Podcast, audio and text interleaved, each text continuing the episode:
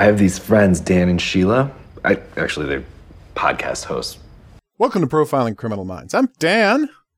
And I'm Dr. Redmond. And oh boy, uh, we watched a movie that I was insisting we watch for a while. You may not 100% understand why I was so insistent we watch the movie, but I think you should be if you think about it. Uh, I'm just going to say it. It's a delightful movie.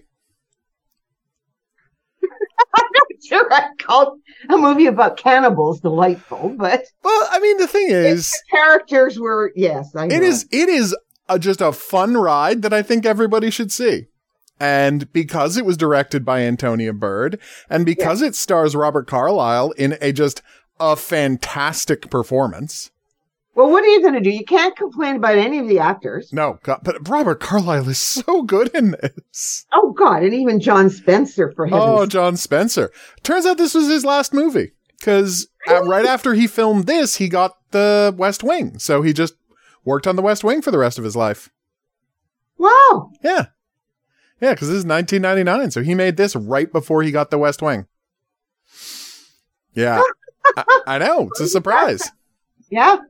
And by the way, uh, this is a perfect example. Okay, so in case you haven't seen the movie, which first off, it's on Disney Plus. Like t- 20th Century Fox made this, so it's just watchable right now easily. Yep. Uh, you just turn on Disney Plus and watch this, and everybody should.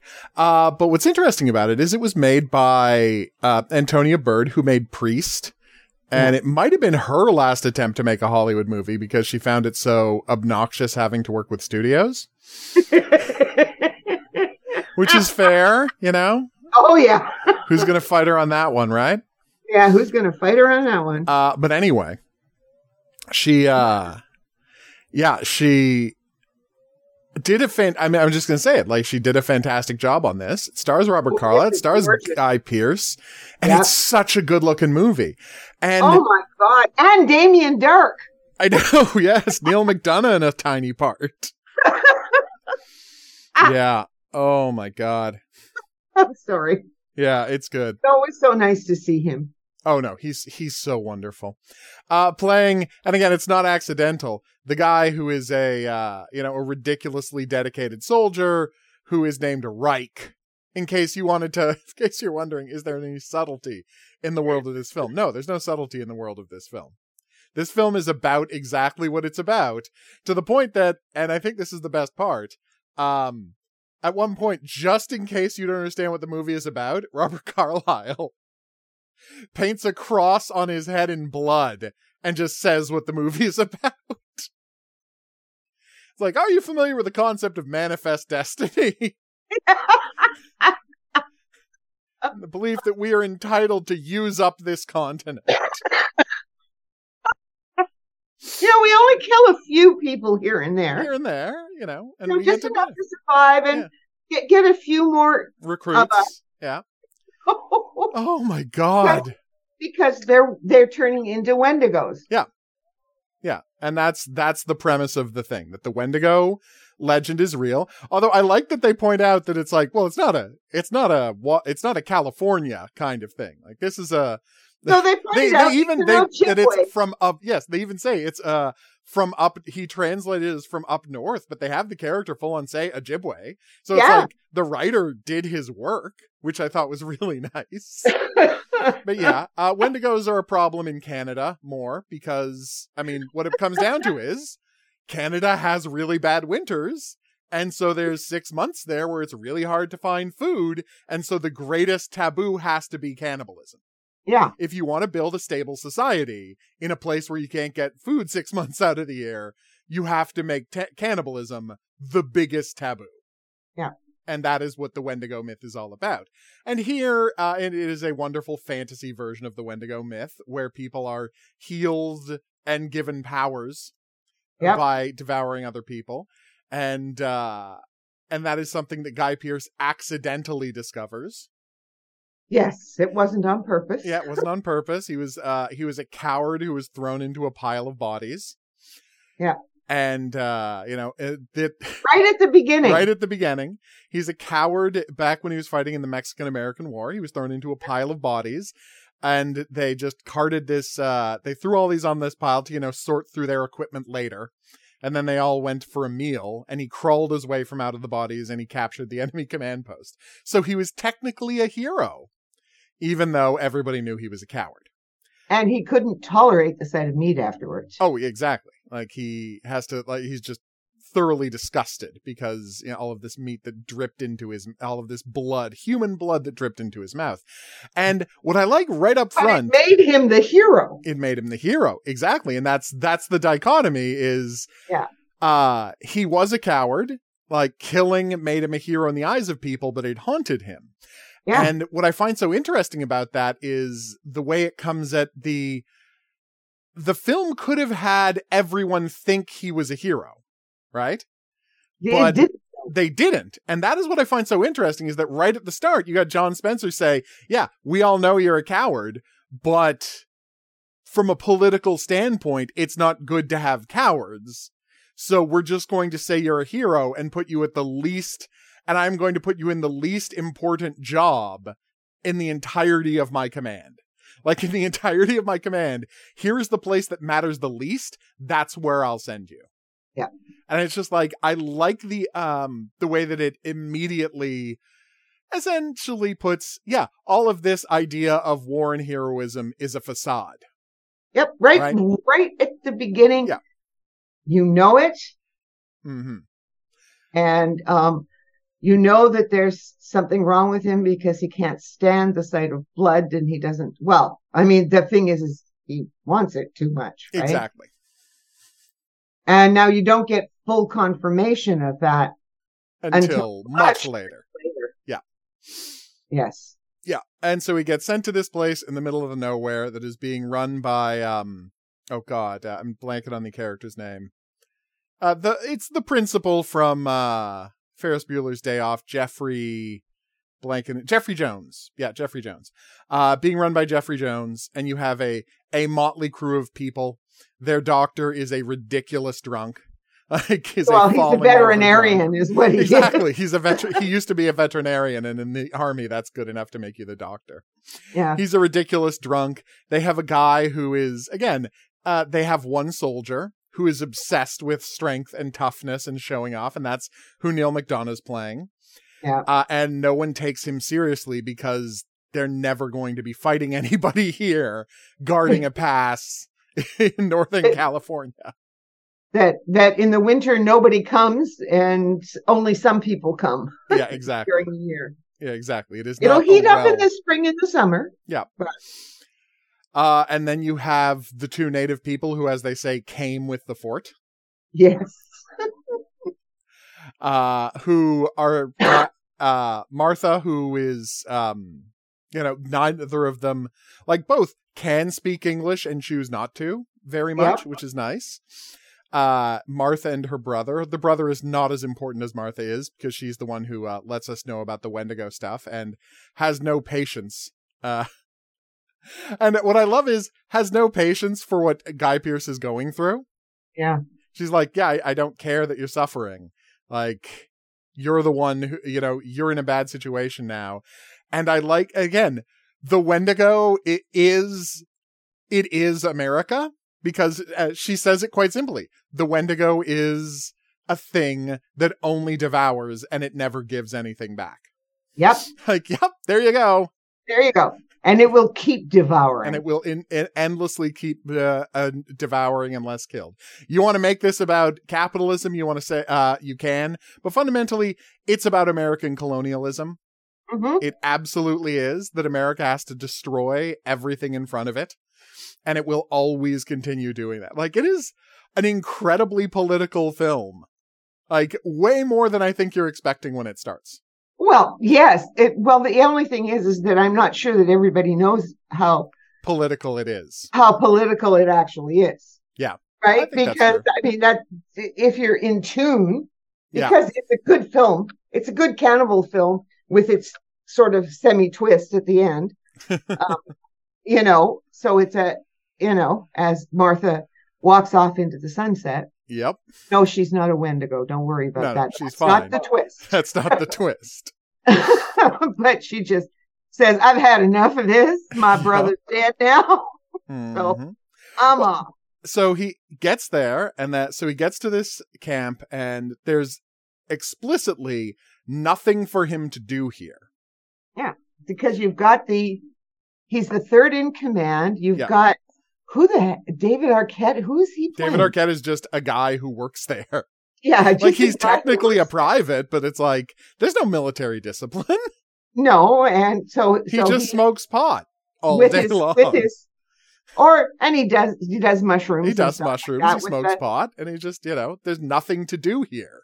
They don't need as many troops as they have.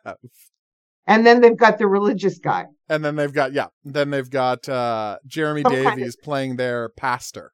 who sort of showed up but don't know what he Oh. does. Yeah. And he's there to whisper prayers that nobody listens to. It's a good movie. It's a great movie. It really is. Like it's just a great movie. Uh, and then of course things go to hell when Robert Carlyle shows up. well, yeah, Uh, yeah. You know, really, the- you know, nice and early. Like you get it's it's pretty great structurally. Yeah. You know, because you're like a little before a third of the way into the movie, Robert Carlyle shows up uh, as a guy playing Calhoun, Yeah. uh, which they spell properly in the subtitles as Colquhoun, uh, which I really like. And he tells the story of the Donner Party. I mean, Yes. it's, it's and it is like it is the exact story. Like Yeah. the there is no there is no subtlety here. There is no like we're trying to hide the details. The Donner the story of the Donner Party was there was a guide who you know in tr- basically who the hell knows whether he he thought he was right or not, right? But the fact is, in order to get people to sign up with his wagon train, he told them he had found an easier route to California. Yeah.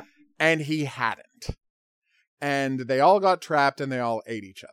And it was very, very, very upsetting. yes.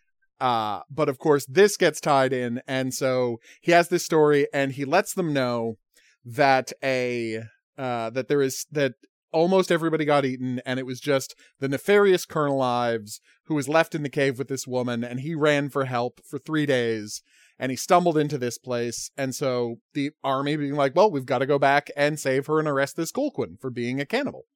Yeah. Which is uh, quite reasonable. And he does such a good job of selling his trauma oh, I know. and like how Oh. how shame how much shame he feels.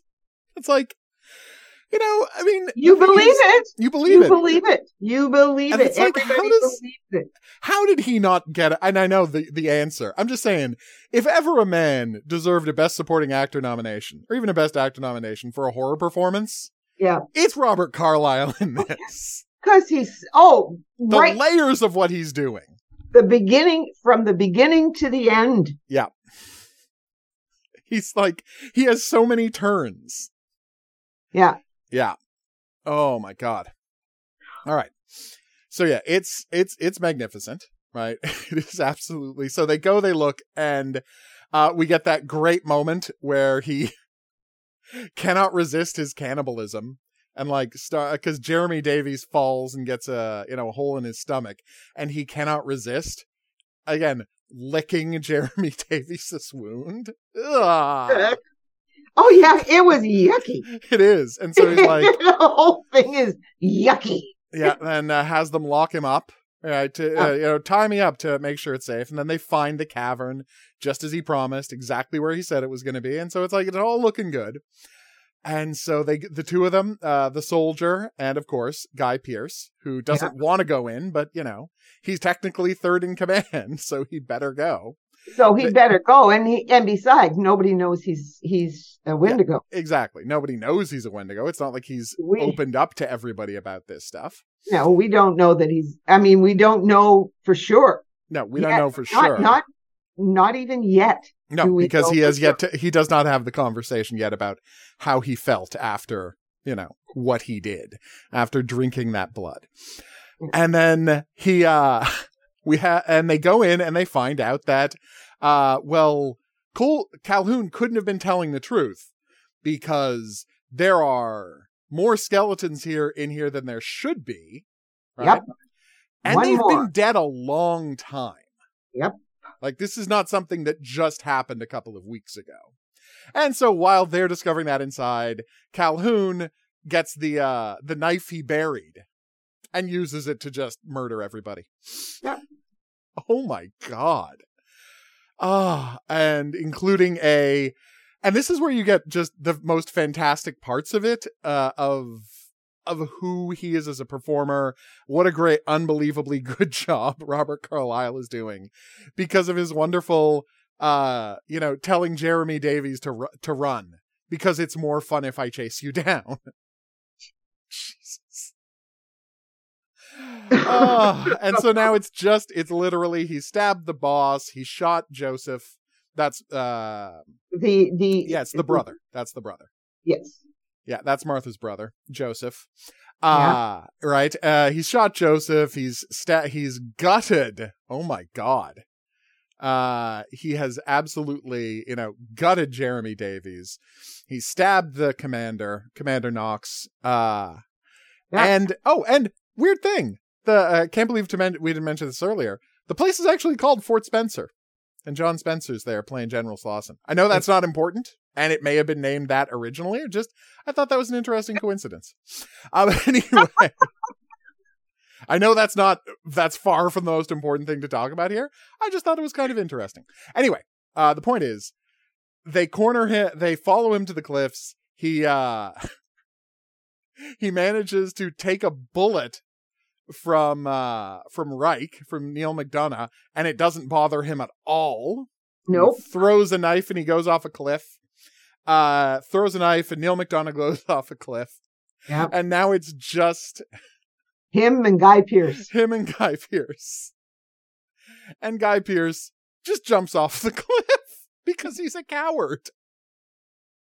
I mean, at, at, at, the, at this point, I like I don't even know what he could have done. I was gonna say Like, there there's wasn't nothing. much. There's nothing. There's not a ton he could have done in this situation. Like he really was screwed. Absolutely. But it, it is wonderfully consistent that it's like whenever there's a situation, he does flee. Like that is always his first instinct. His Mhm. first instinct when he sees that Calhoun is killing everybody is to flee, and he's dragged along by Reich. You know? Yeah. Like fundamentally, this guy is always a coward and he's always trying to run from the danger. And I like that note. I really like that note. I think it's an interesting thing to do with the main character of a movie Yeah. that he does not want to participate in any of this. All right. oh, and then things get uh fantastic because we get this amazing Wait. scene where he goes through the trees Yeah. He jump he goes he and he hangs on to branches as Yeah. he's going. to slow his fall just enough that only his leg is broken and he lands on top of Reich and they go cum- tumbling down into a hollow in the ground that is completely covered by trees so that when Calhoun comes to look for them he can't find them. Yep. And then we get a wonderful just a wonderful montage of a full week or more passing. Right?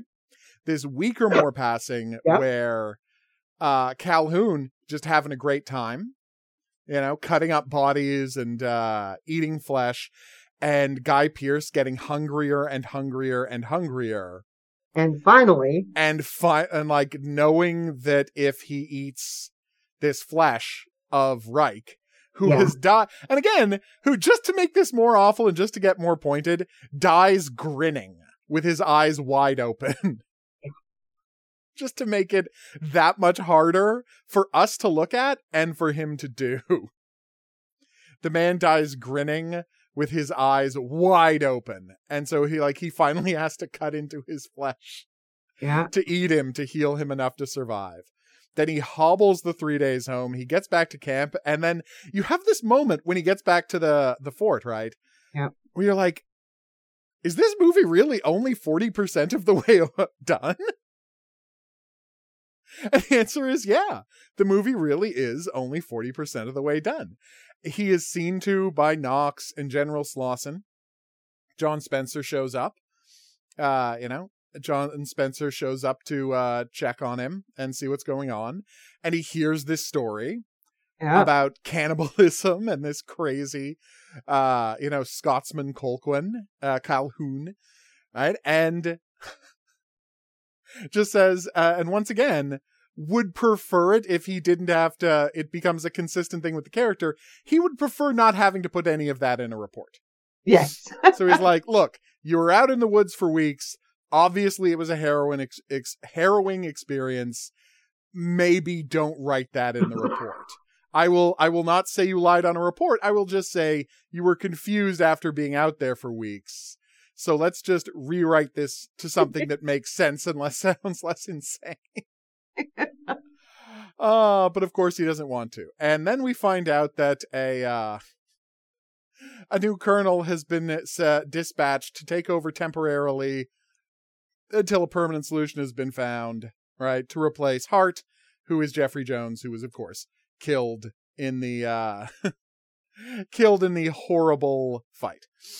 And of course, spoiler alert, the the new colonel who arrives is Colonel Ives. And this is the real question. So, was he always Colonel Ives? Yes. I mean, he has to have been, right? Yes. He was Yeah. always Colonel Ives, and That's he was the colonel. Yeah. So I mean, he, He was the colonel himself. who led people, and that was and that is the reveal because what we are told is we hear his backstory, which is he was dying of tuberculosis, Yep. and a native scout told him about the Wendigos, and he decided to try it, and, And he it killed worked. the native scout Needham, and it healed him.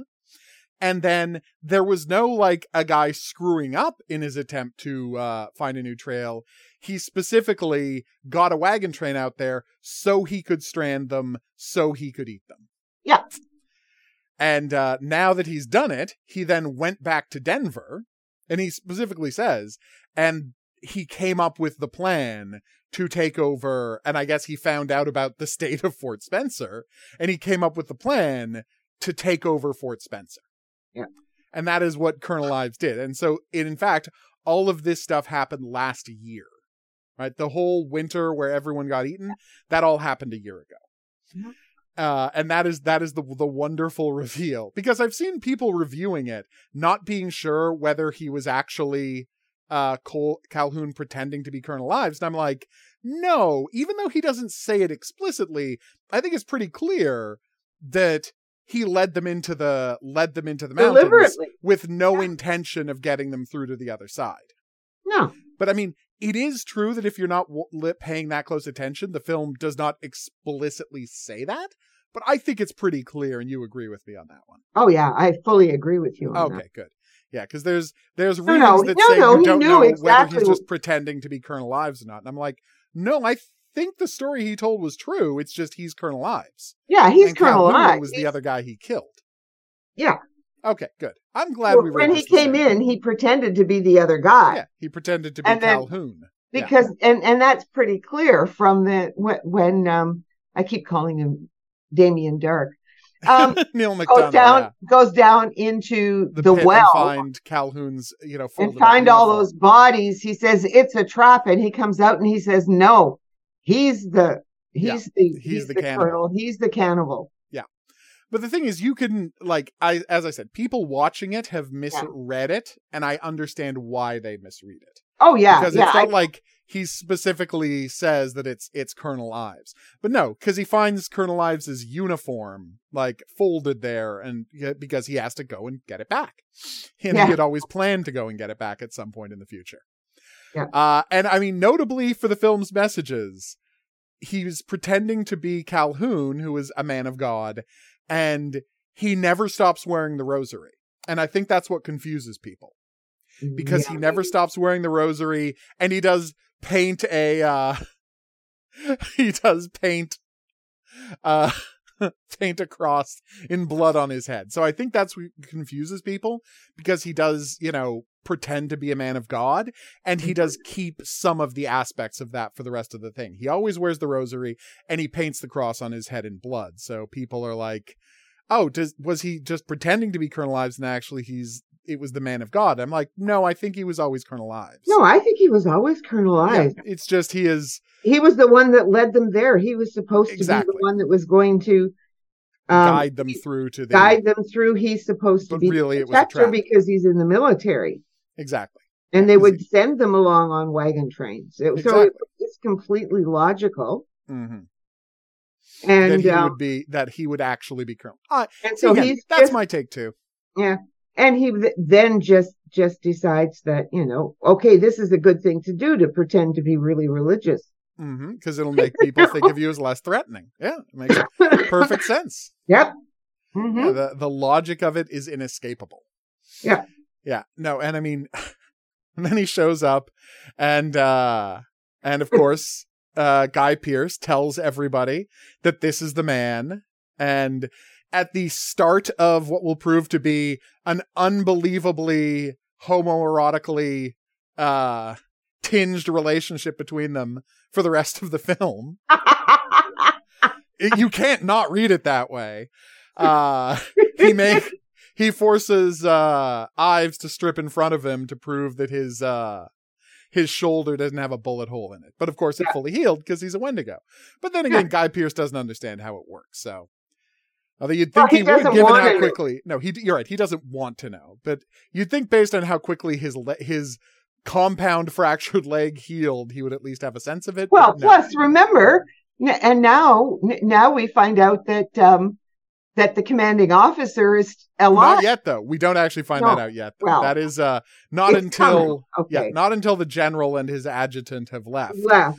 And it's just you know, uh Knox is there and a couple of Knox is there, David Arquette is there, and Mary is the only one who is very unnerved because she is 100% sure that Guy Pearce is responsible for her brother being dead. And, you know, believes he's a Wendigo now. Like she does not trust him at all.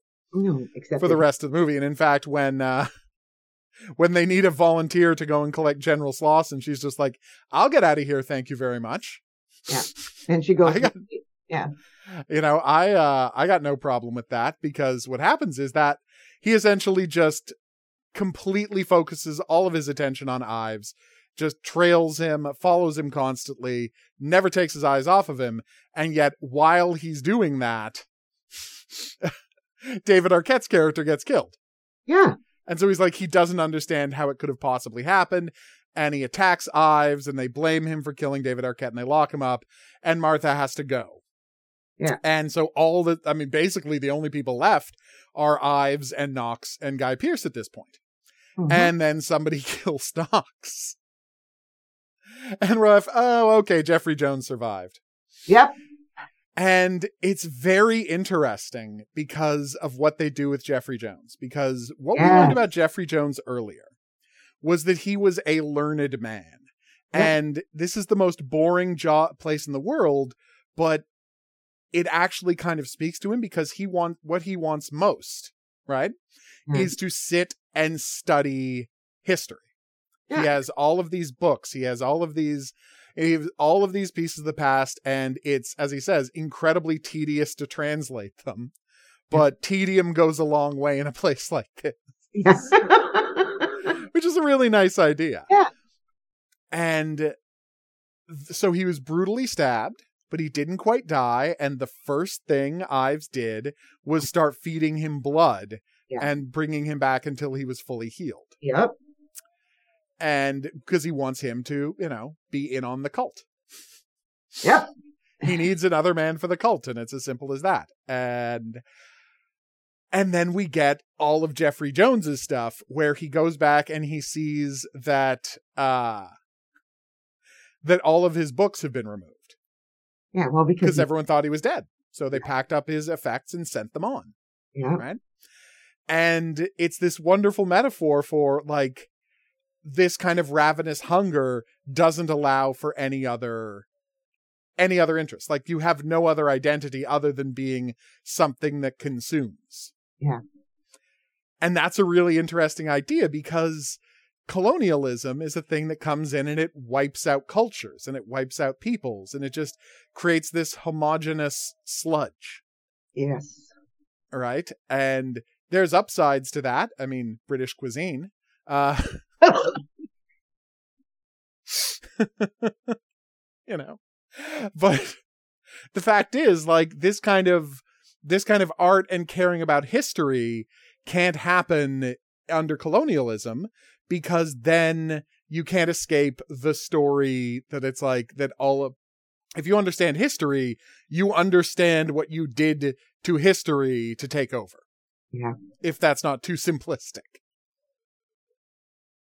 I think that's part of the message there. Oh yeah. yeah. Because it's like what he's been offered is maybe eternal life. Who knows how healthy being a Wendigo keeps you, but it's at the cost of fully living. Yeah. You know, it's at the cost of endlessly murdering. And again, it's it's a message about, right? It is a message about American exceptionalism and manifest destiny. And it's like you can have riches, you just have to kill everything in your way.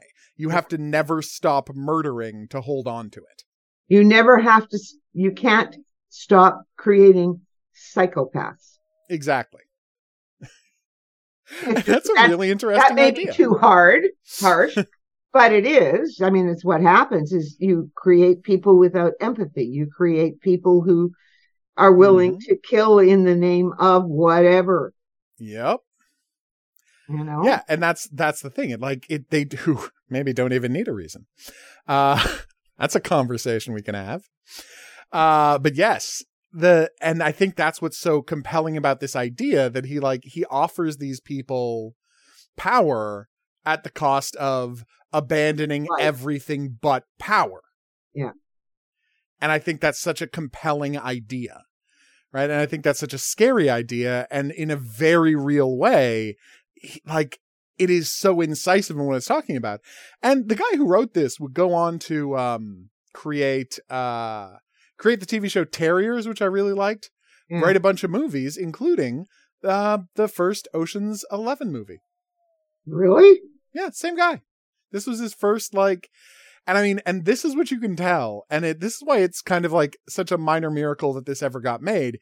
You can tell that this is a guy who's like just trying stuff. He's trying to break into Hollywood, so he's just trying something crazy. There's nothing safe about this movie. No, except as I said, it's easy enough not for a lot of people. I'm sure they just liked it without ever understanding Thinking about the subtext. Yeah. Yeah. I think that's true. I think you're right about it's that. it's that it's that good. hmm you know, and you and you get Guy Pearce who, you know, and that's when and you get that final kind of Oh, look that that he he wants to go and kill. Yeah. Right? But he doesn't. I know. You know. Is there and, and like it's it's an amazing movie. and but that that moment when like Jeffrey Jones tells him, and I, I love oh that was when he just tells him that I can't live like this, I can't live kill me. Yeah, Please. and he invites him to kill him. Yeah. And then we've got Colonel Ives anxiously awaiting General Slauson getting there Yeah. because that way they can kill his adjutant and Martha and then brutally wound him just like he did to Hart and then get themselves, you know, a uh, a benefactor who's more highly ranked in the military who can keep sending victims their way and covering up everything they do. Yeah. Right? It's like it, it's it's a good Good plan. plan. It's a real good plan. Uh, but what I love most about it is, and then Guy Pearce comes out and they have their wonderful fight. Yeah. I Which just is want such no a- part of it, even wants though no he did eat the soup because he had to. He had, yeah, he gets stabbed and he has to eat the soup to stay alive. Yeah. And then he sees, and I- mean, and as he says, can I, you get this wonderful moment where Robert Carlyle is essentially, a, a- essentially, he just asks him, can I trust you? And, uh, Guy beer's like, I wouldn't. I wouldn't trust you. And so that's why he stays locked up. And what I love is that it's like, yes, he eats the soup. Yes, he needs to stay alive, but like he does it so reticently. He's so obviously unhappy that I think, you know, you can read it as that is part of what changes the heart of okay, it's changed the heart of Hart is the character's name, so I kind of got away from myself on that one. Sorry. Uh, but yeah, like I think you can say it affects Hart's take on all of this. Right? The fact that Guy Pearce like will not under any circumstances accept this. Like will never accept being part of the plan. And it's like and him it makes him look at the fact that he has abandoned everything except for the desperate desire to stay alive. Yeah, it's a really interesting idea and it leads you to just again this fantastic battle between the two of them I love this fight scene so much. Oh yes, it was it was it was great and how it ends. You Oh, did have it foreshadowed Yep. that that Oh, it was 100%. going to be, Mhm. but um, never mind. And they just fight and fight and They fight. f- and it's so clumsy and brutal. Yep. That's what I love most about it is how awkward a fight scene this is. like the way they are just hammering at each other and and they they thought so much through just how awkward the fight would have to be if they're getting this injury is because very early in the fight, Guy Pearce gets stabbed in the back yeah, and after that, he can barely lift that arm for the entire rest of the fight. Like he has to massively favor the other arm and he gets super clumsy for the rest of the fight. and it is it is Captain Ives who takes the knife out of his back. I know, takes the knife out of him and stabs him again. Yeah, because he can't just reach back and get that knife out. It's in a bad place and one of his arms isn't working. But it's so bloody and he drops a roof on Colonel Ives. And and then Ives get survives that. Oh, of course. Yeah, of course. He's massively like he's he's Wendigo powered. Yeah, And then uh you get the wonderful finale that's as satisfying as anything you're gonna see, where where he has set up a bear trap. Yeah. A giant bear trap. Yep. Like this thing is enormous. Yep. I don't know if I've ever seen a bear trap that big. yeah. Well, you know, I'm sure yeah, such a thing exists, but Yeah, oh those god. big grizzlies. for the big grizzlies or a moose or something. Uh, and they both fall into it, and we get the uh, the the wonderful last moment of consequence of the film, uh, which is Ive saying that it's like So if I if you die first, you know I'm gonna eat you, and if I die first, you're gonna have a decision to make. yeah. Oh, that's so perfect. no, it was. I and and Guy Pearce, hmm like like Jones, mm-hmm. says, "No, Yeah, I can't do it. It's not worth it. I'm not going to live like this." But mean in the meantime, Meanwhile, yep, General Slauson has arrived at the base, and the stew made out of Knox is just sitting there, just sitting right there in the middle of the Great Hall. So why not have a bite? And there you go. Because go. fundamentally, it's it's still like you can't defeat manifest destiny so easily, and that's the message. yeah, it was, it was a horrible message. It's a horrible message, but it's true. Oh yeah, no, no, I'm not saying it's not like what I'm trying to do is ever is easy to do or is going to Yeah. even you have to fight against this thing, even though you know that like uh there's no good way to expect success. Mm-mm. You can't ever assume you're gonna win this fight, but that doesn't mean you can stop fighting it. Yeah, you have to It's try. a beautiful message. Yeah, you have is. to try. You just have to try. There was Guy Guy Pearson. He could have survived. hmm And yeah, and that's the key. Like he had everything he needed to get out of this alive and just keep being awful. And he could have done it. And he would have had a happy partner in Robert Carlyle. Again, like once he gets back, I am not this is not subtext. No, The the looks that Robert Carlyle is giving Guy Pearce Yeah. is being ch- he is choosing to play this a very specific way. Yeah. And that is that is just, you know, that this is a that what he is tempting him into is being gay. as well. Okay, as well. Yeah. Uh but it's like, okay, now we get into thorny uh issues about well, is that saying that, you know, gays recruit other gays through abuse and blah blah. Okay, yes. Does it offer some un- unhappy subtext too? Maybe. Uh, but at the same time, like the fact that there is this gay subtext is very well read uh, by the director and Robert Carlyle as a thing that will make Colonel Ives seem more threatening to American audiences, and that's why it's in there. Yeah, Because the idea that he's hot for Guy Pearce will just make him more of a threat and more, more evil. more evil. I don't like that we live in that world, but it's a hell of a fun performance. Oh yeah. You know, Oh yeah, it's for sure. you can't argue. Uh, what it, what is it? How does it go? You can't argue with the results, Mhm.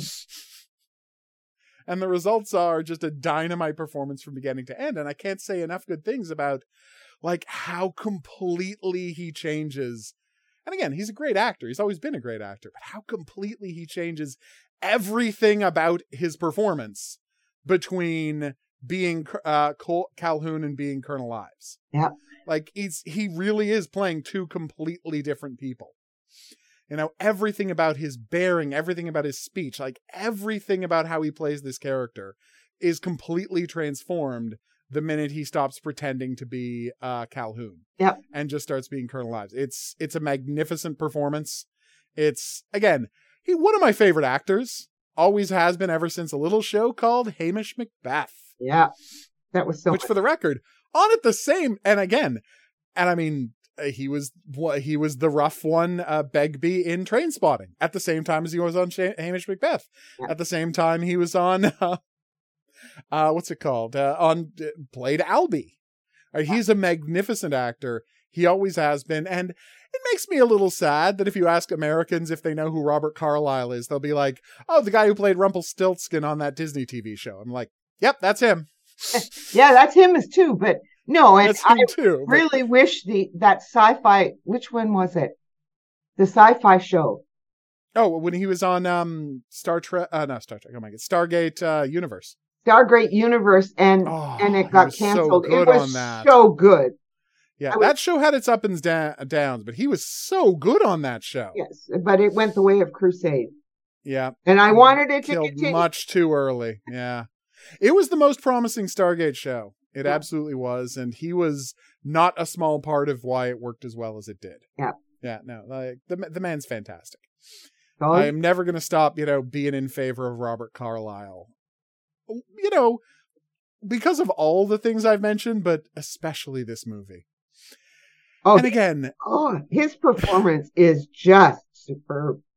There's The no idea- oh no, there's no other way to describe it. And and I think part of the thing that makes this movie so crazy is like you could make a movie like this in the 90s. Like try to wrap your head around the idea. When you think of how basically only two kinds of movies exist now. Right? Which is one, giant blockbusters that cost 200 million dollars to make, right? Oh, and tiny indie films that only go at film festivals and there's a 60% chance you're not going to be able to see it in whatever town you live in. You'll never Right. see it. That's it. And everything else goes direct to video. And in the direct to video market, the budgets get up to like 10, 15 million dollars sometimes, but generally they're pretty cheap. Whereas this movie, like it's this, like they filmed this. I mean, I don't know if they filmed it in Canada or in Northern California or Oregon or something, but it's like you can tell they're actually where it's set. Yes. Like you can tell they're actually in the Rockies. Yes. Like they didn't go and film this in Poland.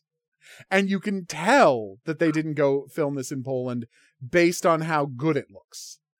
Based on how fundamentally it looks exactly like the location it needs to. Like Yeah, it looks like it's supposed to, unlike the the Alienist Part Two. Oh my god, That right? was so horrible. Oh, they they botched that. Oh, so badly. As I said, it looked like uh it looked like it was Dracula. I know. The Dra- It totally did. Oh, the Alienist Part 2. I'm still so mad about that after I read the book. yeah, ap- yeah. Well, and that that makes It's it. like it's a it's an Oh. okay season of television. It's not great. And then you're like, just wait till you read the book. And I'm like, oh no. What they could have done and what they did. what did. they could have done with Yeah. this thing. Oh man. Anyway, but uh the the far more important point is this is a movie that they spent like what 20 some million dollars on that they went out they went to all these practical practical locations they got these fantastic actors and they but it's all in service of a story attacking colonialism Yeah. and american exceptionalism and manifest, destiny Destiny. and then they paid tens of millions of dollars to like advertise it and put in 2000 theaters across the country. Hmm. Like the idea of a movie this gore. And I mean, we haven't even mentioned how incredibly gory this Oh god, movie is. Even- the opening scene sets you up right away. Oh This yeah, it's a horror movie.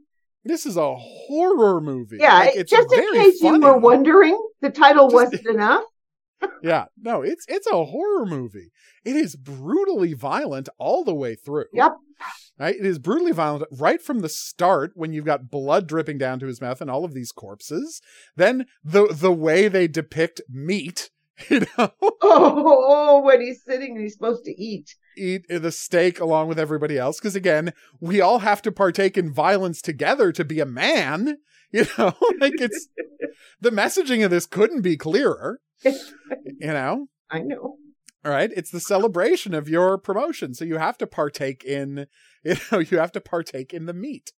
It's just part of what you do, Yes. And, and and he, and of course, he can't.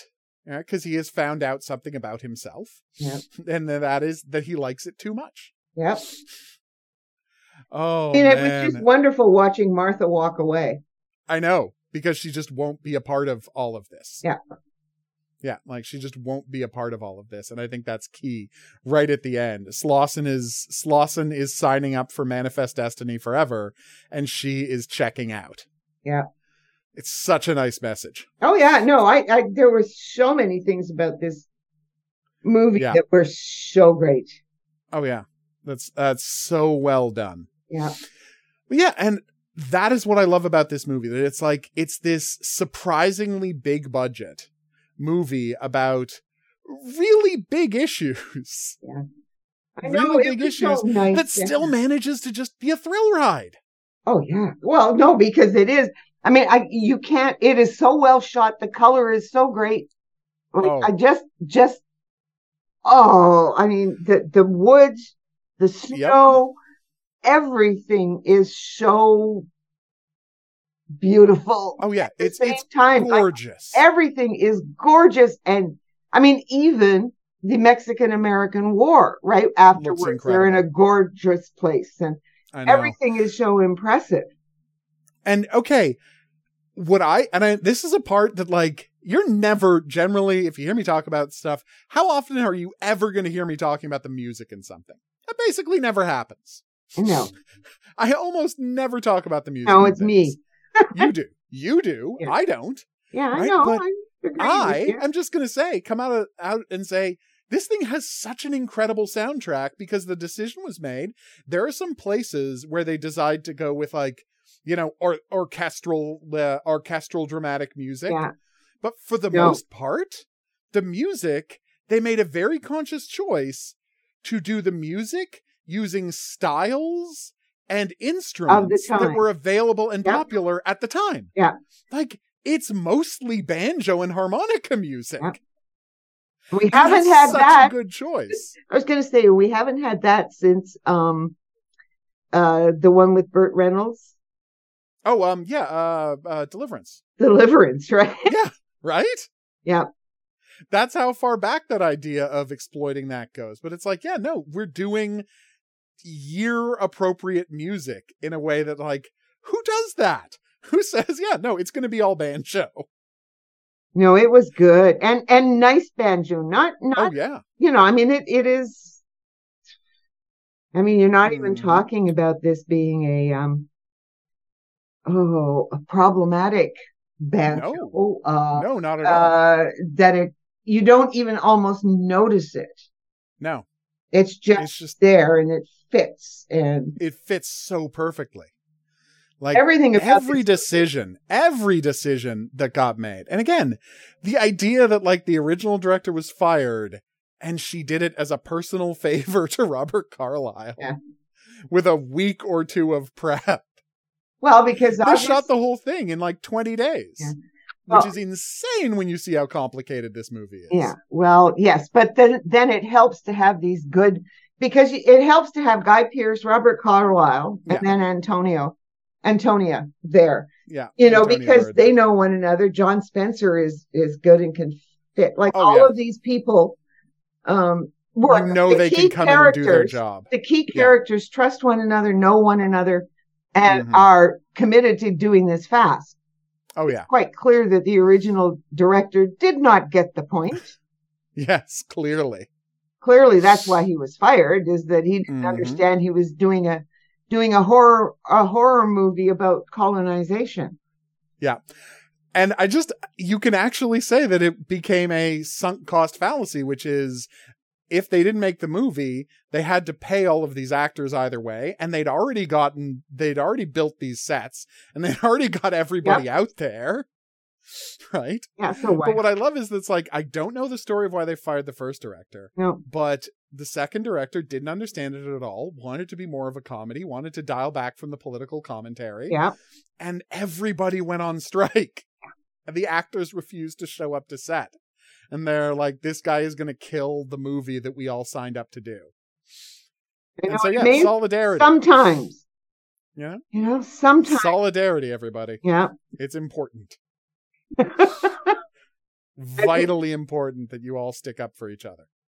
yeah. If you didn't, don't get that, and Yeah. so many people don't get that. But Mhm. anyway, It's the only way you can fight the rich people is if we all stick up together. Yeah. Because what you got to remember is there aren't very many rich people by design. and that, No, no, and Like- and and they get all your money because you keep buying lotto tickets. Yep. Yeah, because you imagine you might get to be rich someday. And the answer is no, you're not going to be rich someday. And that's fine because we have way more power than they do. Yes, well, you you'd never know it. Well, no, you'd never know it because people don't organize. But uh, there aren't that many rich people. And it turns out uh, a rich people ca- person can have their head cut off just as easily as a poor person can. Ask, as ask all of all of history's revolutions have taught us. yes, just ask the czar. Just ask King Charles. Oh yeah, That's the thing. It's like you think you're a king right up until someone chops an axe down on your neck. yep. And that's that's the point we all have to remember. They they only have power because we let them have power. It's as simple as that. We all they only have power because we agree they have power. And the minute we stop giving them that power, they don't have any. Like money is fake. We're choosing to let them be rich. Yeah, and money And is really honestly- these days. especially these days. Uh, in a in a slight, I'm just gonna mention something briefly. Uh, the podcast Behind the Bastards did an unbelievably good uh, two part episode about Jack Welch. Okay. And it's like essentially saying that this is the man who, and again, obviously none of the stuff he did couldn't have happened without Reagan getting rid of every, um, getting every rid of every like financial rule that had been put in place after the Great Depression to stop it from happening again Yep. like basically everyone he got rid of. But the fact is, the reason people always say like, why doesn't America make things anymore? You know, why why doesn't America make things? Why is there no manufacturing in America? You're like, well, it's cheaper to, to do it overseas, but there's actually more than that. And the answer is, is because America, uh, all of the corporations stopped uh, becoming corporations that built things and did things, right? And they started becoming financial entities. Yeah. And that is what the entire second half of the podcast is about about this man who took GE. Uh, and this is the thing that blew my mind. So when the um, the the Dow Jones Industrial, right? Uh, the stock market started it the idea of the Dow Jones is people say, well that's the health of the economy is how's the Dow Jones looking? And in case you don't know what the Dow Jones is, it's like what a th- uh, a hundred different stock no, it's like 500 stocks, whatever the number of stocks is, and it's their average value. And so these stocks are picked to be the ones most indicative of the uh, current health of the economy. And so it's like the overall sense of how these 500 or whatever companies are doing should tell you something about the American economy, is the idea. And this thing that blew my mind about GE is when GE got removed, like Jack Welch did such a bad job of running GE that it got removed from the Dow Jones Industrial Index. And when it did, here's the part that freaked me out. It was the last stock on the Dow Jones Industrial Index index that had been there from when the DJI started. So the one stock that made it, you know, 108 years was Destroyed. GE and Jack Welch destroyed it. Well, take a look at remember what happened to uh, Nortel.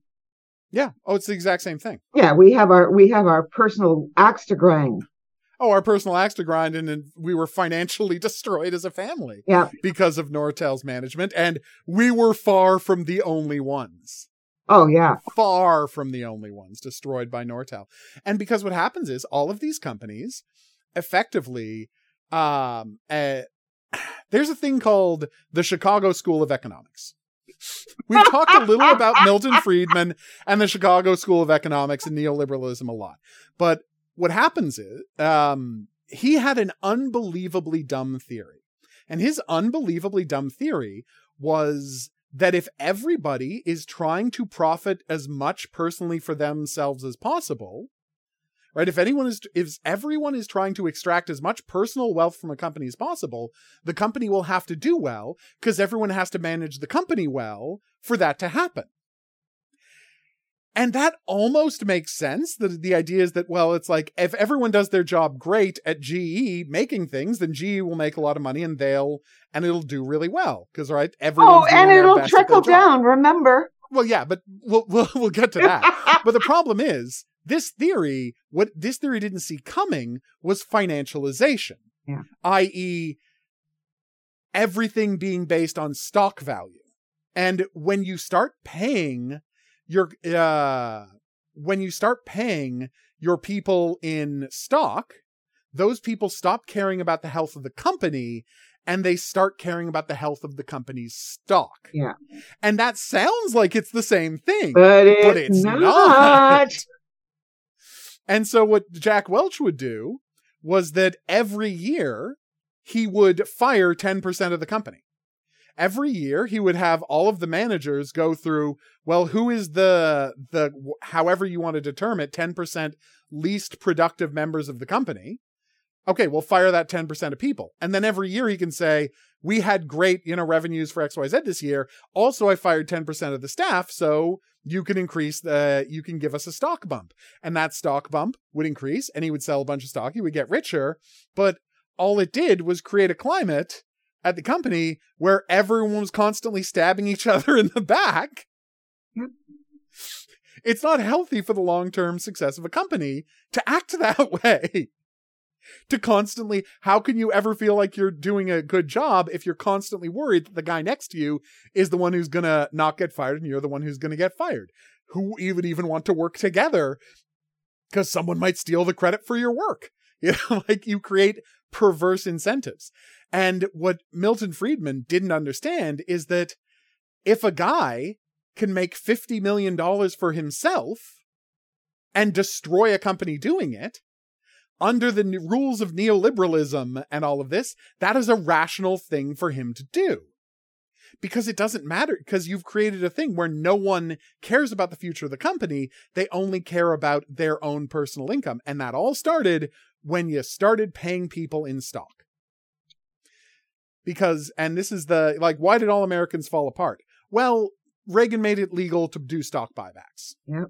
So when a company made at fifty million dollars in a year, instead of giving people bonuses, instead of uh, instead of getting people bonuses, instead of uh, right, um, instead of getting instead of investing in the company, investing in R and D, investing in you know, any part of the infrastructure of the company, they would just buy 50, 500 million dollars worth of stock.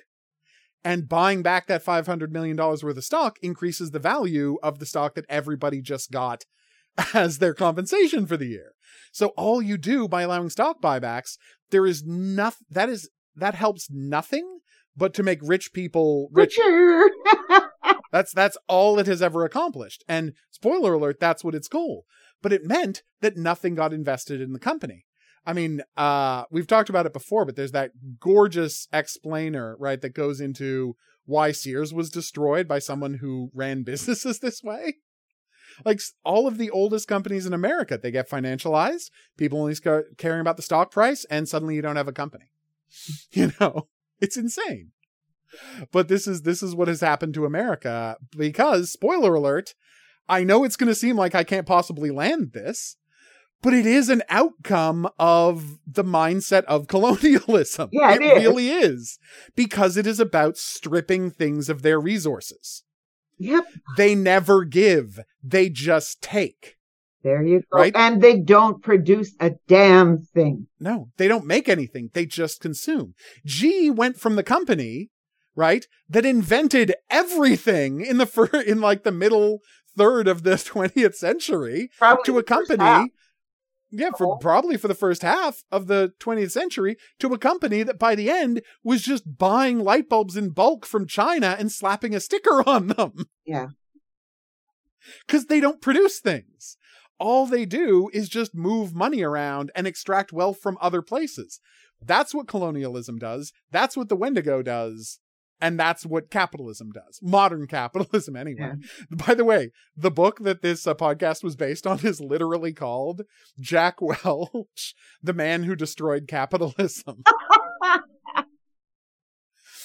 Because and the argument the book makes is you could at least make the argument that capitalism as bad as a system it was was creating and innovating right but once jack welch got a hold of it everything stagnated And everybody Like- followed suit to boot.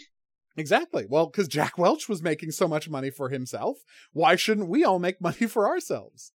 All of And these it companies, good yeah, until it collapsed. yeah, all the companies started doing that thing where you fire the worst ten percent of your uh, company every year.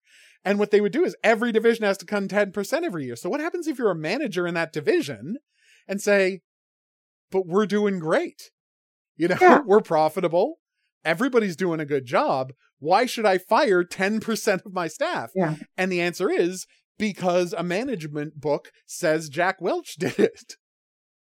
There was nothing worse than all these people going to Wharton School of Business. Oh yeah. Well, no, and that's what it. Um, that is one of the big points that was made. Yeah, going to Wharton is it used to be that the way you became the head of GE was that you were a really good engineer, right? Who understood engineering, and then you were good at managing other engineers, and then gradually you worked way for the top. Say what you will about Jack Welch's idiocy in destroying America, in you know going hand in hand with Reagan to destroy America. He was a chemical engineer, you know. But the problem is the guys who come up in the 80s don't know how to do anything. They're all MBAs. They all went to Wharton, like you say. Like they only know how to administrate businesses, but they don't know anything about that industry. So it's like you get all of these guys who it who honestly believe that it doesn't matter what industry they're in Because because they have an MBA. it has destroyed the education industry. If you want to even call it an industry, I mean, it, education It has has. been destroyed. There's no question in my mind about this. I mean, what's going on now is just pitiful.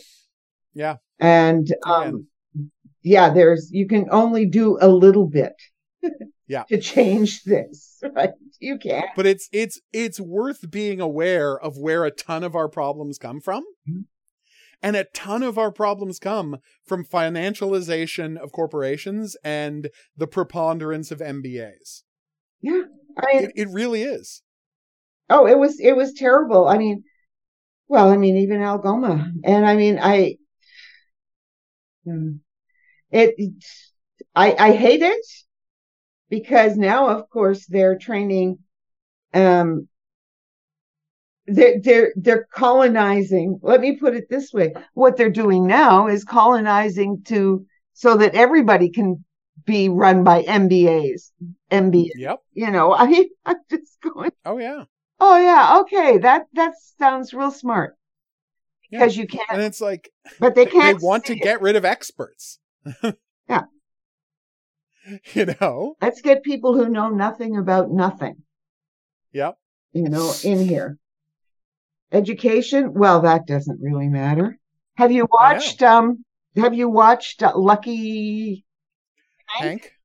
No, not yet. I hear it's great. Um. Yes, and it ends well, and it's so nice to see Val Kilmer and all the different people that they got to be on it. But yeah, I mean, I think it's great that they're doing uh stuff about the how messed up education is now. And it's important to talk about the aspect of money in that.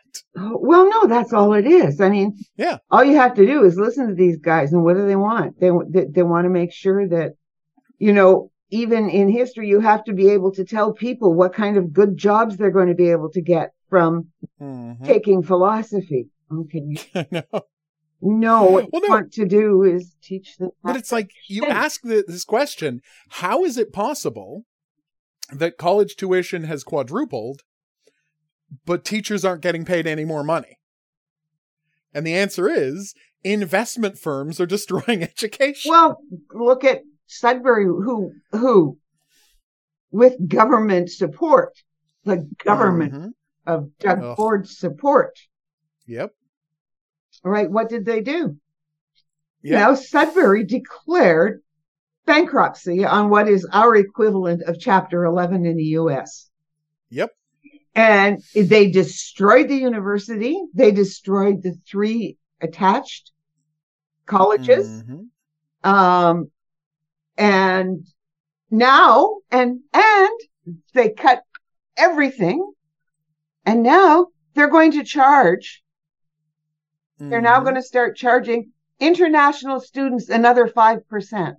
They already pay unbelievable amount Yeah. into They're already playing triple, paying triple what you know it normally costs. Yep. Am I going to kick that up again? and now another 5%. And I'm going, and you really think people are going to come? Maybe somebody should figure this one out, but no, no, no. So they No, no. Of course, going. people are going to flock from all over the world to come to Northern Ontario. Well, no, they go out and they recruit. I mean, every university goes out and recruits so they can get their FTEs up because the government pays by FTEs and Oh your success in getting people jobs. Like I, I had one student this year and we were, I was talking, well, I we were talking about something and I said, well, you can also, oh, see, no, he said, I've already done all the data analysis and Yeah. I have to do this and this by this much time because that's Mhm. when there's going to be a break sort of in this particular job area that I want to go into, you know, and everything is just about getting this job and not about the education. Even Yep. Doing, even doing extremely well.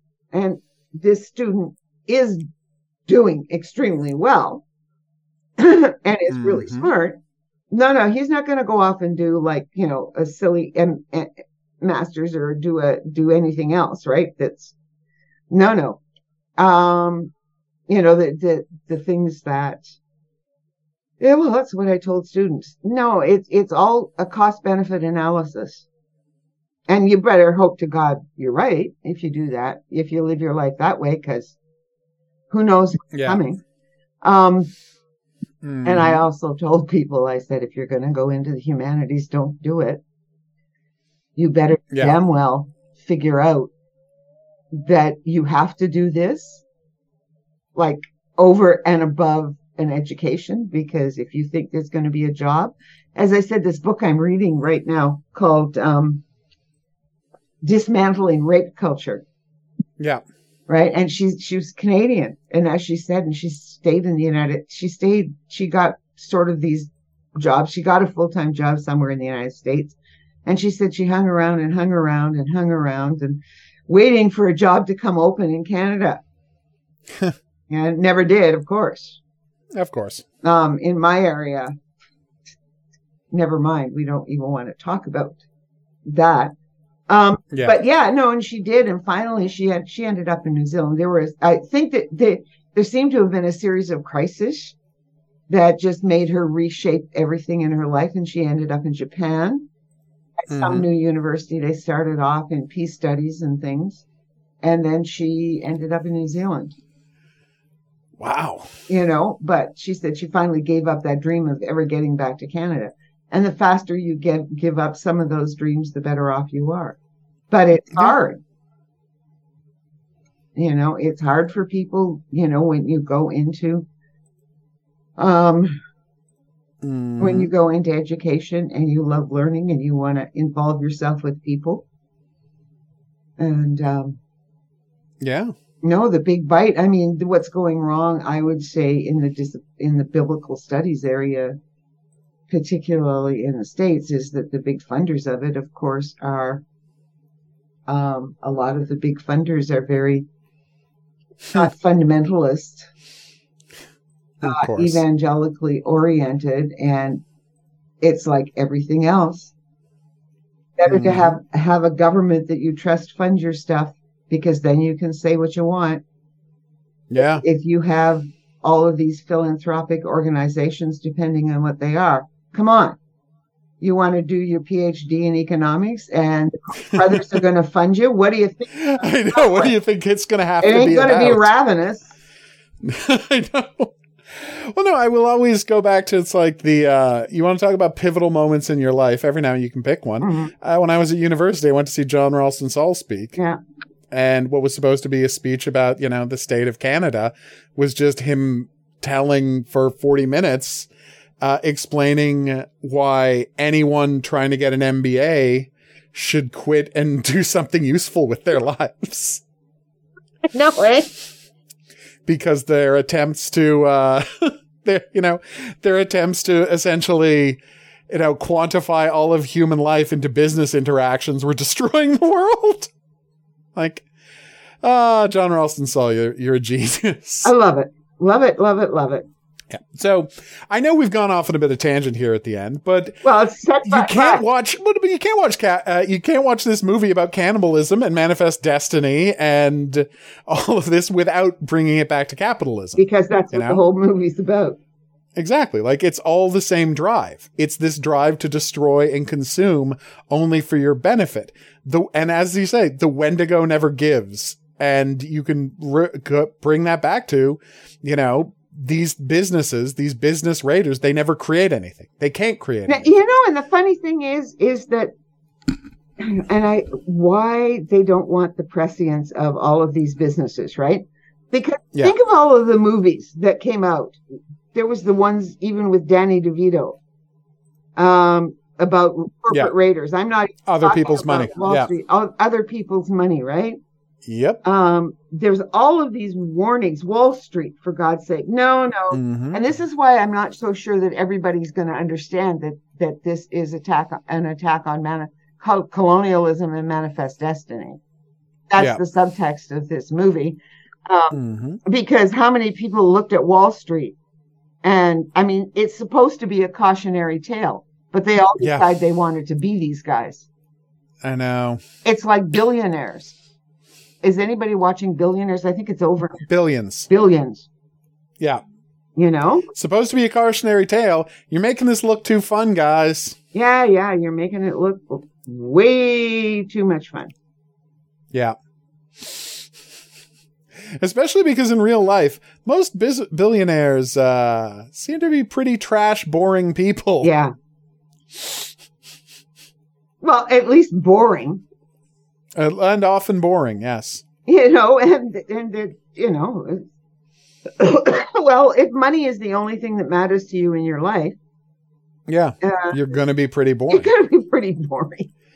I mean, Well, I mean, that's why, uh, that, that's why, like, uh, that's why Elon Musk is such a fascinating figure because he's a man who, you know, burned $50 billion in an attempt to make people think he was cool by buying Twitter. He's like, no one thinks you're funny, no one thinks you're interesting, but I'll make them pretend to if I buy Twitter. They'll have to pretend I'm funny and interesting.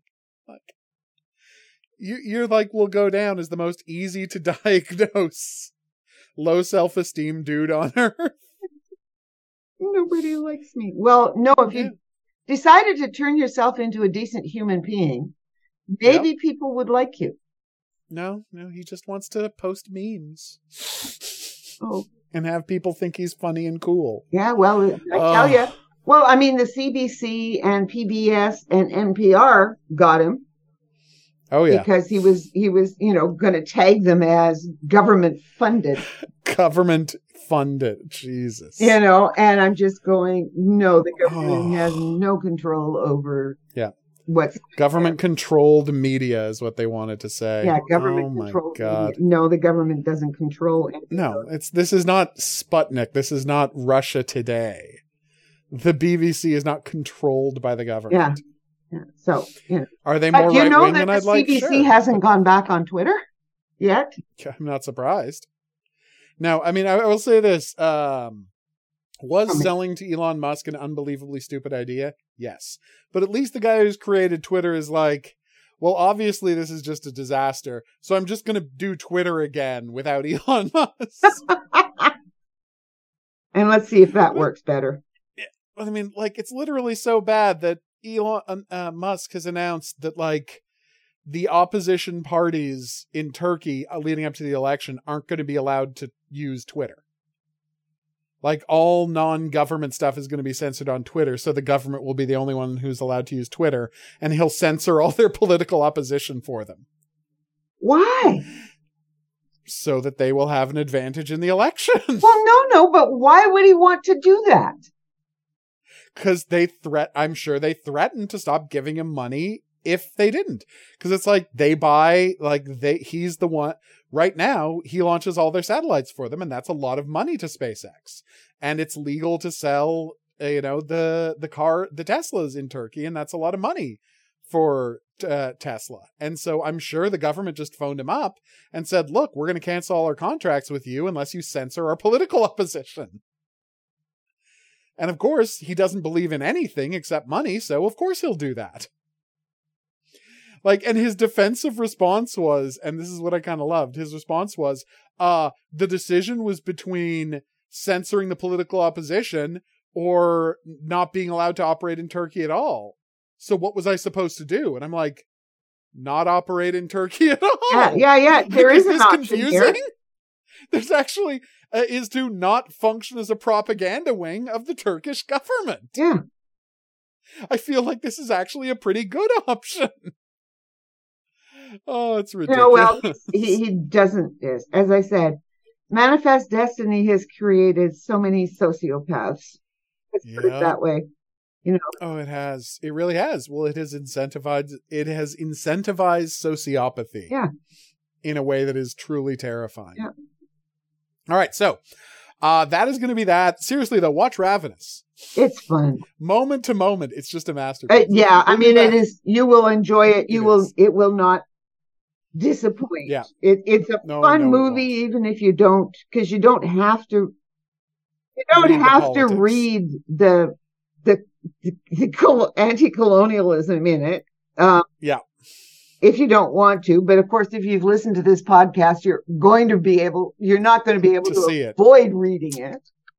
Yep, But, um, it's there. it's because it's Uh, oh, but it's it, clear. it, it truly is an exceptional movie. Yeah. Like it, it's and it's so again fun. truly the kind of movie you just. I mean, could they make this today? Yes. Would it be a major theatrical release today? No. And that is the difference. Yeah. You could still make a movie like this on Netflix. You could make it Yeah. on Prime or whatever. Sure, of course you could. Could you get it in 2,000 theaters and with a massive advertising campaign and people going on talk shows to advertise Ravenous? No, that could not happen today. No. All right, so that's that. We'll be back next week with the first episode of Cracker Mind Over Murder, The American style. the American Cracker. It should be a blast. Uh, so let's see you back here for that. Uh, but until then, if you have any questions, if you have any comments, if there's any profiling related fiction you'd like us to check out, please uh, drop us a line at profilingcriminalminds at gmail.com. We'd love to hear from you. If you are listening to this on an app or podcatcher, please rate and review it. That's how people find out about the show. We're going to see you here uh, next week for that. But until then, I'll say that's right. Au revoir. And have a good week.